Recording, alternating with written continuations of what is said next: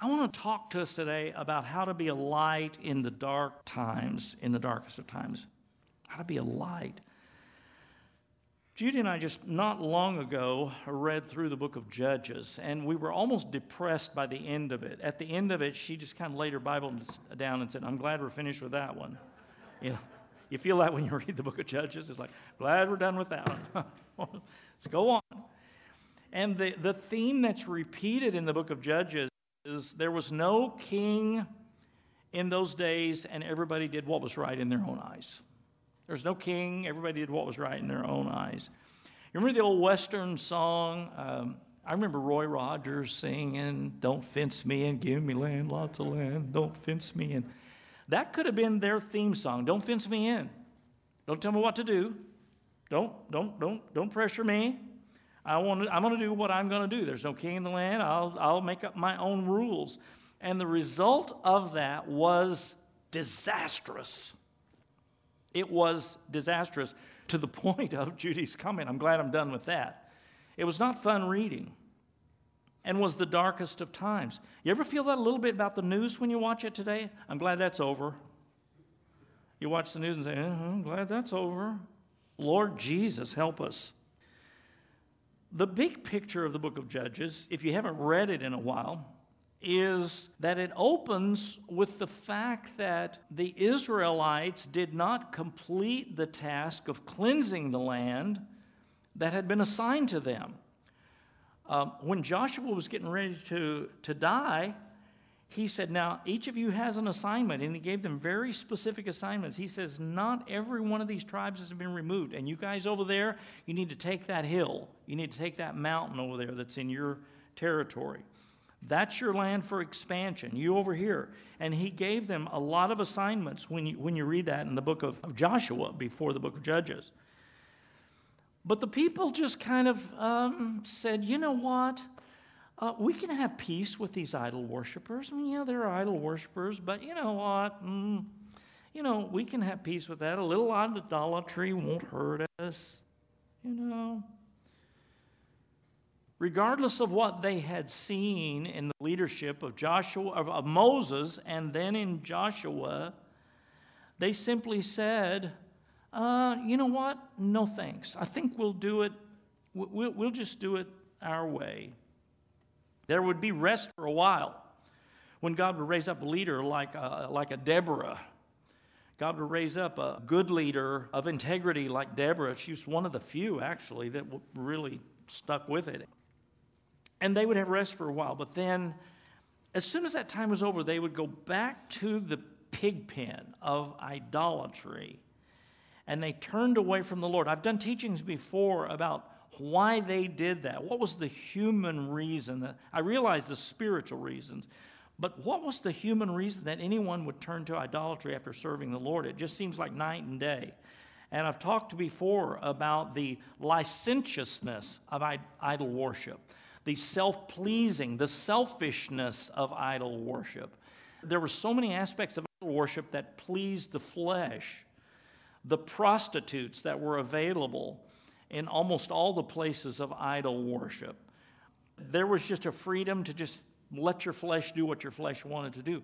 And the human aspect is attracted to that personal, just do what I want to do. But just about in the middle of the book of Judges, Samson comes on the scene. What a mixture. Boy, what a mixture that guy was. God used him. Uh, of course, God can use a brick. Uh, God used Samson. But Samson could never seem to stay on track with the Lord.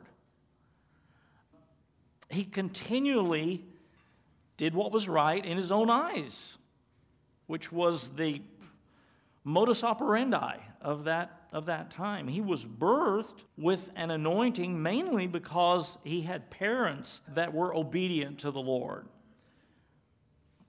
But our parents' faith and our parents' integrity will only carry us so far, right? Mom and dad's faith, grandma's prayers will only carry you so far. There's a point at which you make choices. I hear these sports figures all the time saying, Mom, mom, it was my mom that did it. Mm, That'll carry you so far. Little ways, not very far. Pretty soon we have to make choices. Basically, Samson just loved the wrong things, especially the wrong women. He was just loosey goosey. And I think we're all aware that God had made a covenant and asked his mother, particularly, to not cut his hair, not allow his hair to be cut. This, his hair was a sign of his covenant with God. But he didn't value his covenant with God all that much. We can see it clearly. He just didn't value it. It wasn't of high value to him. It's like, um, okay, well, whatever. What he loved more was his own pleasure. What he loved more was his personal pride. What he loved more was his displays of strength. He loved to watch his muscles pop, and boy, could they pop. So, this little flippy heathen girl named Delilah seduced him in allowing her to cut his hair off. And I'm sure you're familiar with the story that he became a slave to the Philistines, who were despised at that time, idolatrous people, um, always the enemy of God, always the enemy of God's people. He became a man who did the work of an animal, a blind prisoner doing the work of an animal. End, of course, he had one more mighty deed that God used him in, but he never regained the promise of God's intention in his life. He never got back to the promise of God's intention for him. When Judy and I read that, I just said to her, I said, Wow, I've preached on Samson a number of times. I've never seen him as a type of our nation before. I do now. I see Samson as a type of our nation and the sad place to which my nation has come. Are, are you like me? You look at the news and you say, Who are these people? Who, who, who are these people? I look at polls and I say, Who are those people? I don't know that America. One of my pastor's friends, he said this one time in one of our Wednesday morning times. He said, You know, God called us to reach a world that no longer exists.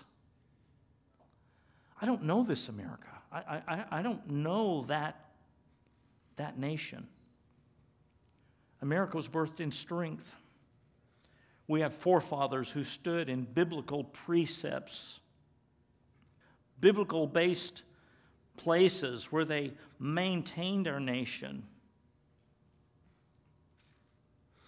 But the spirit of Delilah has seduced us into cutting our locks off one at a time. School prayer got removed. The Bible got removed from our classrooms. The scripture got removed from our courts. Our mayors, and our governors could no longer pray in public. You should read David Barton's book on that subject. I can't remember the new title. Um, I had the original one, and then I recently got a new edition of it, and uh, I can't remember the title of it. But if you look for David Barton's books, it's really a good study of that very thing and what happened as a result of prayer and the Bible being removed from our schools, removed from our homes, removed from our TVs and our computers, and yes, from the church. But it was a quiet, gentle takeover, wasn't it? It wasn't a military takeover, it was kind of a quiet, gentle takeover so that the spirit of Delilah was allowed to rule our nation, one lock of hair at a time. And we yawned and said, Let's take a nap. We can handle it. Our churches are growing. Our 401k is getting fat. yeah, boy, we're doing okay. We took a long nap. I hope we're waking up. I hope we're waking up because the scissors are pointed, are poised at the locks of our covenant. And it's happening. That covenant which we took for granted from our forefathers. A quick excerpt of a, a book that I just read recently. I've, I've mentioned this a couple of times This Precarious Moment, written by two of my favorite guys, James Garlow and David Barton, whom I have had the honor of knowing fairly personally through the years. It's in the chapter that's titled What Happened to Biblical Christianity in America. America has shown great resiliency in the past, surviving other challenges, including numerous wars and even a bloody civil war. Yet all great nations eventually come to an end, including the Assyrians, Aztec, Greeks, Romans, Persians, and many others. They came, they flourished, they rose to world status, they remained strong for generations. They assumed they would always be in power. They all fell. The same fate may await the United States. America is in serious trouble today. Only the most naive dare deny it. The same indicators that heralded the fall of other great nations are now present all around us. What are some of those indicators? And I, am going to just read excerpts from three of the indicators that they have here. The first one I want to read an excerpt from is our moral compass. Moral boundaries and sexual limits are rapidly disappearing. We are now in the condition the Bible describes as in those days, everyone did what was right in his own eyes. A landmark study published by Dr. J.D. Unwin, a noted professor at both Oxford and Cambridge, investigated more than 80 different civilizations and cultures across 5,000 years of recorded history.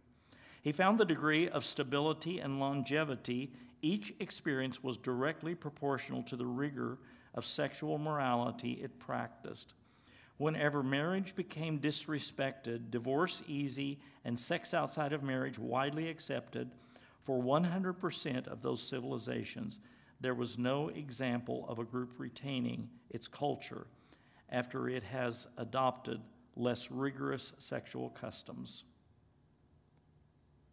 The next one I want to read an excerpt from is Innocent Blood. Sadly, murder abounds in America today, whether it is taking babies' lives in the womb, young men in gangs killing each other and innocent bystanders, or extinguishing the elderly and handicapped through euthanasia. The Bible repeatedly condemns the shedding of innocent blood, and history demonstrates that God always removes his blessing from the land where it occurs. America is now such a land. I, I, I want to pause here a moment. I, am I'm, I'm finding, and you, you guys know this, I've been very open about it. I'm getting shot at from all sides. I'm finding that many people have very strong feelings today about different things, like wearing masks. Some people have very strong feelings about that, even in the church. Very strong feelings. Some people have very strong feelings about social distancing. Uh, some have very strong feelings about the politicizing of, of COVID 19. Where were all those strong feelings when 60 million babies were being killed? Who? Hmm? Where were all those strong feelings about that? Got strong feelings about masks. What about 60 million babies? Hmm. A little bit bigger issue, don't you think? I realize I'm being a little cynical here. But it's like we have such strong feelings about masks. 60 million babies, well, you know, that's, yeah, hmm, that's going on. I wonder, where were our strong feelings about that? Where were our strong feelings when prayer was removed from the schools? We slept through it. We just took a nap. When Bible reading was stopped, where were our strong feelings about that? We didn't have any strong feelings. The church didn't rise up. We just slept through it. We just took a nap. Delilah put us to sleep on her lap. We said, Yeah, cut off another lock. It's okay. We can handle it. Hmm. When, where were our strong feelings? I didn't hear it from many. When the colors of the gay flag were washed across the White House, when gay marriage was legitimized by the Supreme Court, where were our strong feelings about that? I heard a few prayers. Hmm. Then we just bumped right past it. I nearly wept when I saw it. I, I, I came into the kitchen. I told my wife, I said, You won't believe what I just saw on the news. You, you, you won't believe this. This is not America that I know. Where were our strong feelings about those things?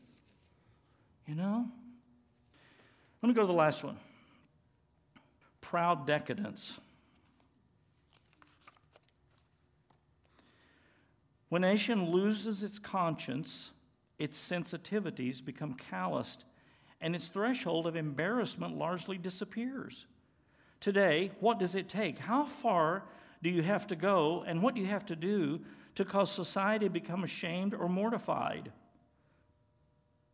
Do you, do you scan through the channels of your TV? Now, we only have rabbit ears, so I, I, don't, I don't know about cable and all that. But you scan through about from about 7 o'clock to about 9 o'clock in the evening and see all the skin that's being displayed and all the weird, crazy things going on. That fam- that's family time. That's called family time before 9 o'clock. Did you know that? That the producers call that between 7 o'clock and 9 that's family time. Hmm. You ought to watch some family time sometime. Just, just scan through. Uh, there's nothing to see there. What does it take? But as the Bible affirms, since they have rejected the word of the Lord, they have no shame at all. They do not even know how to blush. This certainly seems to accurately describe the American culture today. So, despite what we would like to believe, America is in trouble. She is not what she was even a generation ago. Selfishness has been substituted for service, arrogance for humility, entitlements for hard work, and personal pleasure for duty and responsibility. And even worse, many Americans are either oblivious or ambivalent to this precipitous slippage. Yeah, taking a nap. Just taking a nap. I don't want you to see this book as just a, a, kind of a Debbie Downer report because there are lots of things in there. With every chapter, they say, here's some things we recommend. This is what can turn that situation around, and it, it has some very positive aspects. But like Samson, we have to get a grip on reality. We can't just sleep through it, we have to get a grip on reality. Now, I want to turn the page in the Bible. Okay, I want real bad. I want to turn the page in the Bible with you to the book which is right after the book of Judges. You know what that is? Book of Ruth. Ah, a little bit of a different feel, isn't it? When I say book of Ruth, you kind of go, oh, okay, okay, now we're getting to something. And you're exactly right. Ruth took place, did you know this? Ruth took place during the days of the judges that you just read about through the book of Judges. Did you know that? She could have been contemporaneous with Samson very, very easily. It was during the same period of time. But Ruth speaks to us of God's intention in dark times. She's a light in the darkness and confusion of the book of Judges. Got a bulb here. Got a bulb shining. If Samson represents the problem, Ruth represents the solution. So while Samson and, Israel are floundering in selfishness and arrogance and entitlement and personal pleasure, while they're just moving in that direction, God is raising up a little seed over here in Moab. Most unexpected place you would ever expect you would ever expect to see that. God's raising up a seed over in Moab. And it was a tiny remnant of just two little women. Tiny remnant, Naomi and Ruth. Just a little bitty remnant. But it was a remnant of light, and it was a remnant of faith, and it was a remnant of courage. But what God called them to do and what God called them to be was not something which would make headlines in our day. It'd never be captured on any of the TV shows. It, w- it would never be seen as important today. Ah, we're starting to home in on you. We're starting to home in on me now. Hmm, the seed. It was a call to character, it was a call to submission, it was a call to humility, it was a call to hard work. It was a call to faithfulness in dark times, in the toughest of times. I'm seeing the call of these two little no name Jewish women as our call in the day of darkness and mixture and entitlement. The characteristics that Ruth displays are our call, I believe, in a time when the whole world is in fear. The whole world is in panic, and the whole world is gripped with a lot of anger. Whew. Are you ready to hear a great call which God has put before us? Are you ready to hear what that looks like? We like to say things like this I'm a nation changer for God. We like to say things, I heard this from a, a, young person recently. God's called me to be a spiritual tank. I just move into places and blasting away at dark places. I'm a, he didn't say this, but I'm a demon buster, you know. I'm one of those guys. I'm called to be the best, the cutting edge, the few, the proud, the Marines. Hmm. Here's number one. I, I, I read the book of Ruth again, so I would get a pretty good list. Here's number one when God raised up a solution for Israel. By the way, a solution which would bring the greatest king that Israel has ever had, King David. And the Messiah himself was born from the lineage of Ruth. A real solution. I'm not talking about a little band aid, I'm talking about what really makes a difference in the world of your influence, in the world that you live in. Isn't that what we really want to know? What's our call? What really is going to make a difference in our life? Number one, Ruth was willing to be a nobody in order to follow the Lord. Which I, am remembering one of John Garlock's teachings. Some of you know who John Garlock was. He was a dear friend, and I worked with him at Christ for the Nations. And one of the greatest honors I've ever had is knowing John Garlock. And in one of his teachings, he used to, what, what prophet was it that was required to lie naked for a certain period of time? Uh, anyway, some of you know who that was, some prophet in the Old Testament. And, and John Garlock used to say, you know, there's one thing about being naked, you don't have anywhere to pin any badges on yourself. I loved it. I love John. Just a great guy. Yeah. Be a nobody in order to follow the Lord. Do you know what Ruth was always called? Ruth the Moabitess. Remember that?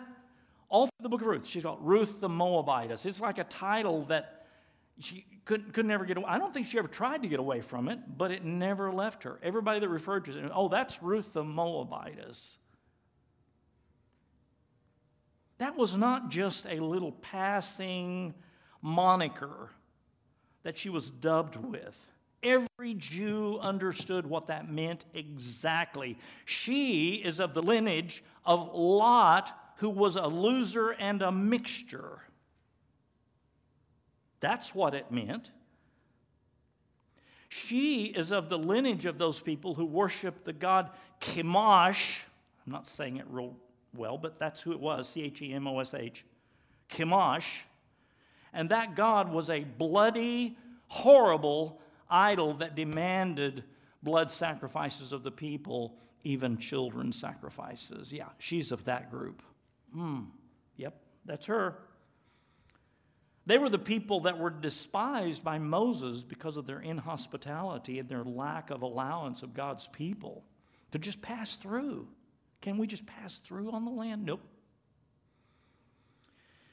She was of the people, Moabites, who were excluded to the 10th generation. I said 10th generation from the house of the Lord. That was forever, by the way. I mean, when you excluded to the 10th generation, it's like never. Oh, that's who she was. Ruth, that person, the Moabitess. She had married one of Naomi's sons who died, leaving her a, a young widow. But she loved, she got a taste of the kingdom. She loved Naomi's heart and she loved Naomi's faith. And she loved Naomi's stability. She didn't have that with Chemosh. And she was to be a nobody in Israel in order to stick with Naomi. You know what, family? I think the church cares far too much today about what the world thinks about us. I think we care far too much about that. We are never going to win that contest anyway. You know, I have, I have pastors that I know, and they're friends. So I'm, I'm, not, I'm not putting them down, but I'm saying I, I, I'm worried when I hear this. We've got to do some things that compete with the world. If the world has this good music, we got to have that good music. And if the world has this, we got to have this. No, we don't. No, we don't. That is not required of us. We need to be very careful with that. That's a poison that will get into our system. And I want you to listen to this in the message translation. Did you know the Message Bible is now considered a legitimate translation of the Bible? 1 Corinthians. Take a good look, friends, at who you were when you got called into this life I don't see many of the brightest and the best among you, not many influential, not many from high society families. Isn't it obvious that God deliberately chose men and women that the culture overlooks and exploits and abuses? Chose these nobodies to expose the hollow pretensions of the somebodies.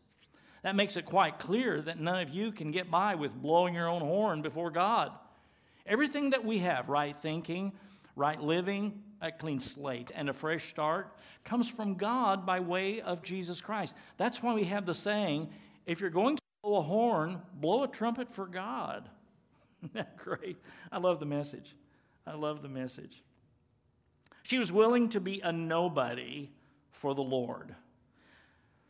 Number two, she was not ruled by negatives. You know, most of us go through life, even into our old years, most of us go through life attempting to cover our negatives. I've come to a conclusion. This is just me. I'll just submit it to you. Decide whether you think it's true or not. That everybody has learning disabilities. Everybody. Including people who would be considered geniuses have learning disabilities. They have slots in their life where they miss it, don't see it clearly. I worked at Christ for the Nations for a number of years. And it, one of the stories was that Gordon Lindsay often would get mismatched shoes and mismatched socks and things like that.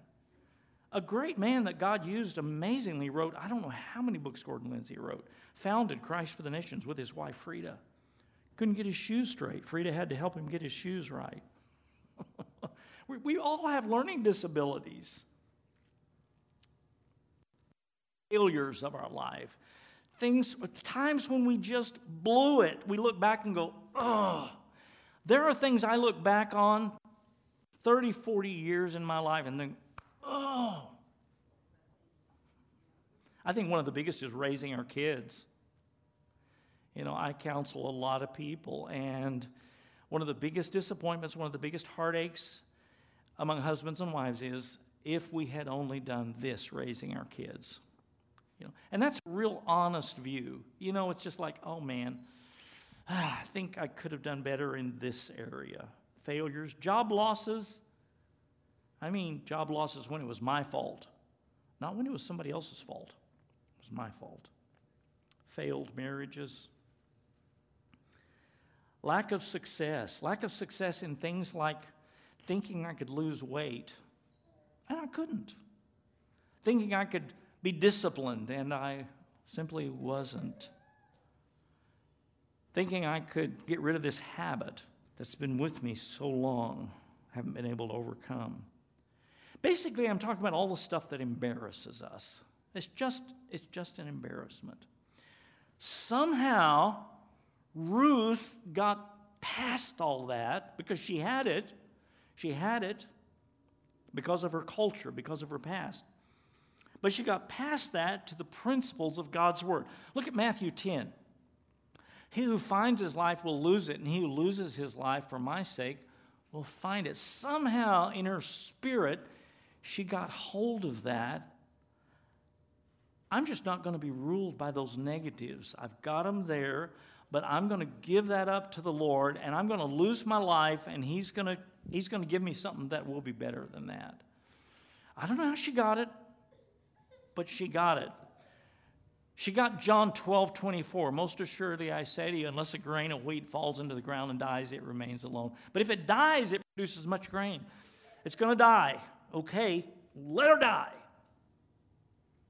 Let her die. I'm not going to be ruled by those things. Somehow she knew that her negatives, the, the loss of her husband, the loss of her honor in marrying this poor Israelite guy that dies, loss of her virginity was a big deal. But that was, she, somehow she got hold of the fact that is not the final verdict of my life. That is not the final verdict of my life. There is new life after death. Family, that's faith. That's faith. It's believing that God is greater and has a bigger plan than my negatives, whatever they are. And we've all got them just like learning disabilities. We've all got them. And if you don't claim to have them, you're in delusion. You're delusional. I'm sorry. I hate to be the one to tell you that, but you got a real problem there. If you don't see any negatives in your life, most of us do. Almost all of us do. She was not ruled by those negatives. Number three, she chose to stand in what she believed, whether anyone else did or not. She chose to stand in what she believed, whether anybody else did or not. Naomi came to the point where she said, Things are too rough for me. I, I can't, I, I can't endure this. I got to go back home. I got to go back to my home country. And her two daughters in law, who had married Naomi's sons, who had both died, both those sons had died, she said, You two girls, Ruth and Orpah, she said, You girls go back. Going back home. You, will be okay. Go back to your family. You got your own stuff going on there. And the Bible says this about Ruth it says, Orpah kissed her mother in law goodbye. That's the life of the other son. But Ruth embraced her and held on. Ruth embraced her and held on. And then Ruth made this astounding statement. She said, Don't force me to leave you. Don't make me go home. Where you go, I'm going. Where you live, I'll live. Your people are my people. Your God is my God. Where you die, I'll die. Get me a plot in a cemetery because that's where I'm headed. Wherever you die, I'm going to be right there with you, Naomi. That's where I'm going to be buried. So help me, God. Not even death itself is going to come between us. You know what? When I saw that and I read that, I said to myself, Lord, many people in the church today, and I don't want to be one of these, are just kind of kissing the Word of God just kind of kissing relationship with the Lord. You know, a, a, little devotional that I like to read in the morning, maybe one or two days a week, just I can read that little devotional. I'll, I'll go to church, but don't, don't ask me to be a worshiper like some of you guys are. I mean, you know, don't, don't ask me to do something like that. I'm not going to. I'm not going to shout before the Lord. I'm certainly not going to speak in tongues. I'm not going to, not going to be one of those people. Yeah, you know, yeah, Pastor Gary, I know you got this thing about abortion. Abortion's wrong, but I'm not going to go out there in the sidewalk and look like a fool standing out there holding a sign and have people treat me rudely. You know what we're discovering though? We're this past Friday, I told Wally, I said, I bet, I, I bet we've had 15 cars that have gone past, all of them African American, that have given us a thumbs up or a honk and a wave or a nod. Now, we had a couple that weren't that way, but I mean, it used to be the other way around. Years ago, when we started, it was the other way around. I am amazed that I, th- I think something's happening. Even in, the, even in the black community, I think something's happening. See, a lot of people will kiss the word, but they won't cling to it. They won't get hold. They'll, oh, they'll kiss it. I hear a lot more of us today clinging to the word of scientists, clinging to the word of experts, clinging to the words of fear than I hear people clinging to the word of God. Ruth chose to cling to the Lord whether anybody else did or not. She said, That's going to be for me. That's the kind of sanctified guts that God is looking for today. When Ruth says, No matter what, even death is not going to separate me, even death is not an exception. I'm going to follow, whether anybody else does or not. Number four, she was obedient to her spiritual authority. Hmm, that's an interesting one. When she and Naomi got to Naomi's home country, she knew that she needed guidance. She knew that she was going to miss some things and wouldn't know what, how to do and how to make a living and how to survive in that environment. You know, it's wisdom to know, all of us, that we need spiritual authority. It's wisdom to know that you and I need spiritual authority in our life. We all need to be a person under authority. If you're a pastor, you need to be a person under authority. I really valued the pastors in California when I was traveling for 11 and a half years who would ask me as soon as I contacted them, they would say, Who's your pastor? And I could always tell them the pastor and his phone number. They could call him. I ask that question of any who call me Who's your pastor? And you wouldn't believe the answers I get. Wobbly all over the place. Well, you know, this guy's doing them, but so I said, okay, give me his phone number. I'd like to call him. Well, you know, he doesn't really know me. I mean, after all, our church is, you know, 4,000 people, so he doesn't really know me, but then, hmm, real wobbly. It's wisdom to know that we need spiritual authority. So she said to Naomi in Ruth chapter 3, verse 5, she said, And Ruth said to Naomi, All that you say to me, I will do. Now that was risky. That was risky. That's a risky thing to say, isn't it? All that you say to me, I will do. I, th- I, I have discovered, I don't just think this, I really know this because I've been, I've been in industry a long time. I've got high mileage. People are afraid of authority because many people have been hurt by authority. Just as simple as that. They have, they have submitted themselves like Ruth did, and somebody has hurt them and done the wrong thing and been very harmful to them. Perhaps it, was, it, perhaps it went as far back as to parents. Perhaps it was someone else in authority, some authority figure. And so when it comes to authority, they're very dodgy. They're very, mm, no, no, no, no, no, no, no, not really. And, and, and they always kind of have a reason for not doing what you're asking them to do. Just kind of, mm, mm no, no, no, that's, that's not my call, that's not my field. I, mm. You know what? It really goes back to that issue I just mentioned a couple of minutes ago. It goes back to the issue of having sanctified guts, courage. We have to look at that fear in the eye and know what it is. That's important. It's important to know what it is. Call it by name. Don't, don't, don't put a nice name on something bad. Call it what it is. I fear people in authority. And say, I'm not going to be ruled by that. I'm going to stop being afraid of authority.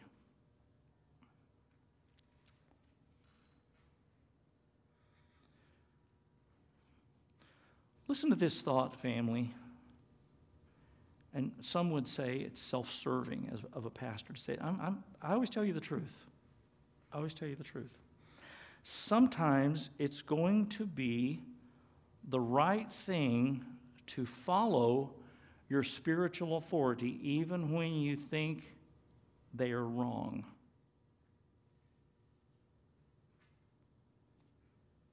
Now, the key word there is even when you think they're wrong. When is that the right thing to do? I'm going to give you the answer. When is that the right thing to do, Gary? It's when you've looked at their track record and you see that they are a person of integrity, and you see that they are not self serving, and you see that they are doing the very best they can do to make wise and considerate decisions, and they have a compassionate heart, and you've seen the track record of their life. When that person says, Can you do this? You put that in a different category than you do someone that you just don't know anything about, and you think, hmm.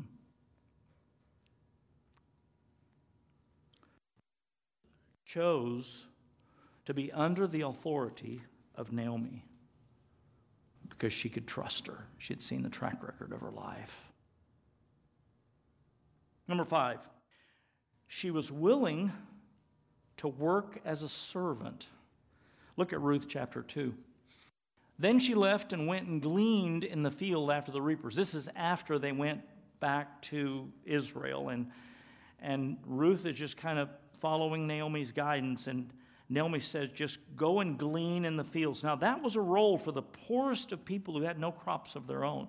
If you didn't have any crops of your own, no fields, no crops, then you would be allowed to go around behind the reapers and kind of pick up the leftover grain especially in the corner areas. Many of us that have worked on farms like I have, you know that the corner where the where the tractor, or in that in that case, it would be where the the, the instruments or the horses have made rounded the corner. Often there's a little cutout there and a little place where you'll miss some grain.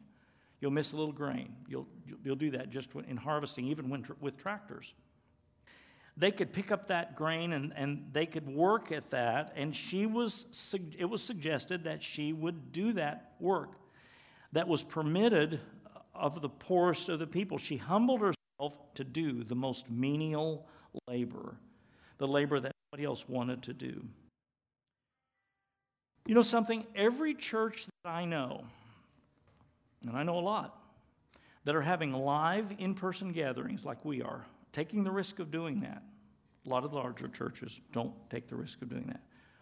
But the churches that are taking the risk of doing that, I don't know of a single exception of those churches that are not really needing servants right now, really needing people to help in serving areas.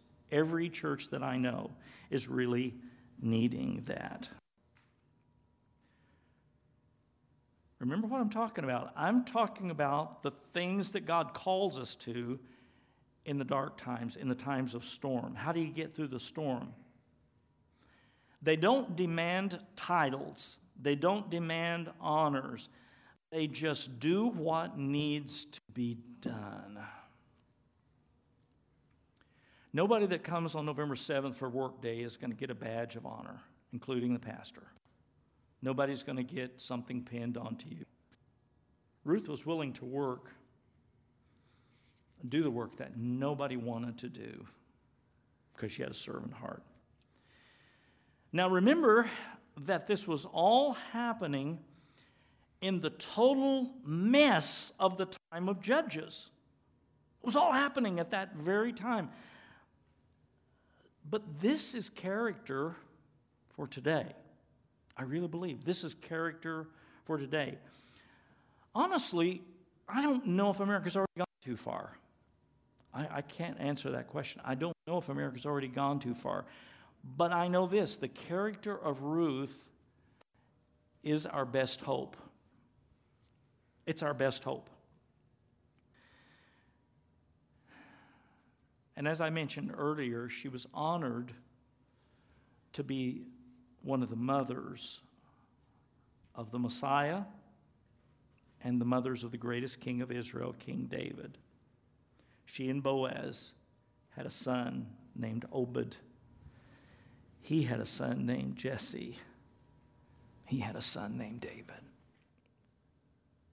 And you know what? Anytime Jesus was called son of David, he never rebuked him for it. Even though David had sin in his life, he never rebuked him for it, calling him son of David. David was a great king, all because, think of this, all because a little outcast woman decided, she had the courage to say, doing the right thing is always right. Doing the right thing is always right, even when you're afraid, even when you're worried, even when you don't know what the future will hold. Doing the right thing is still the right thing to do. Amen.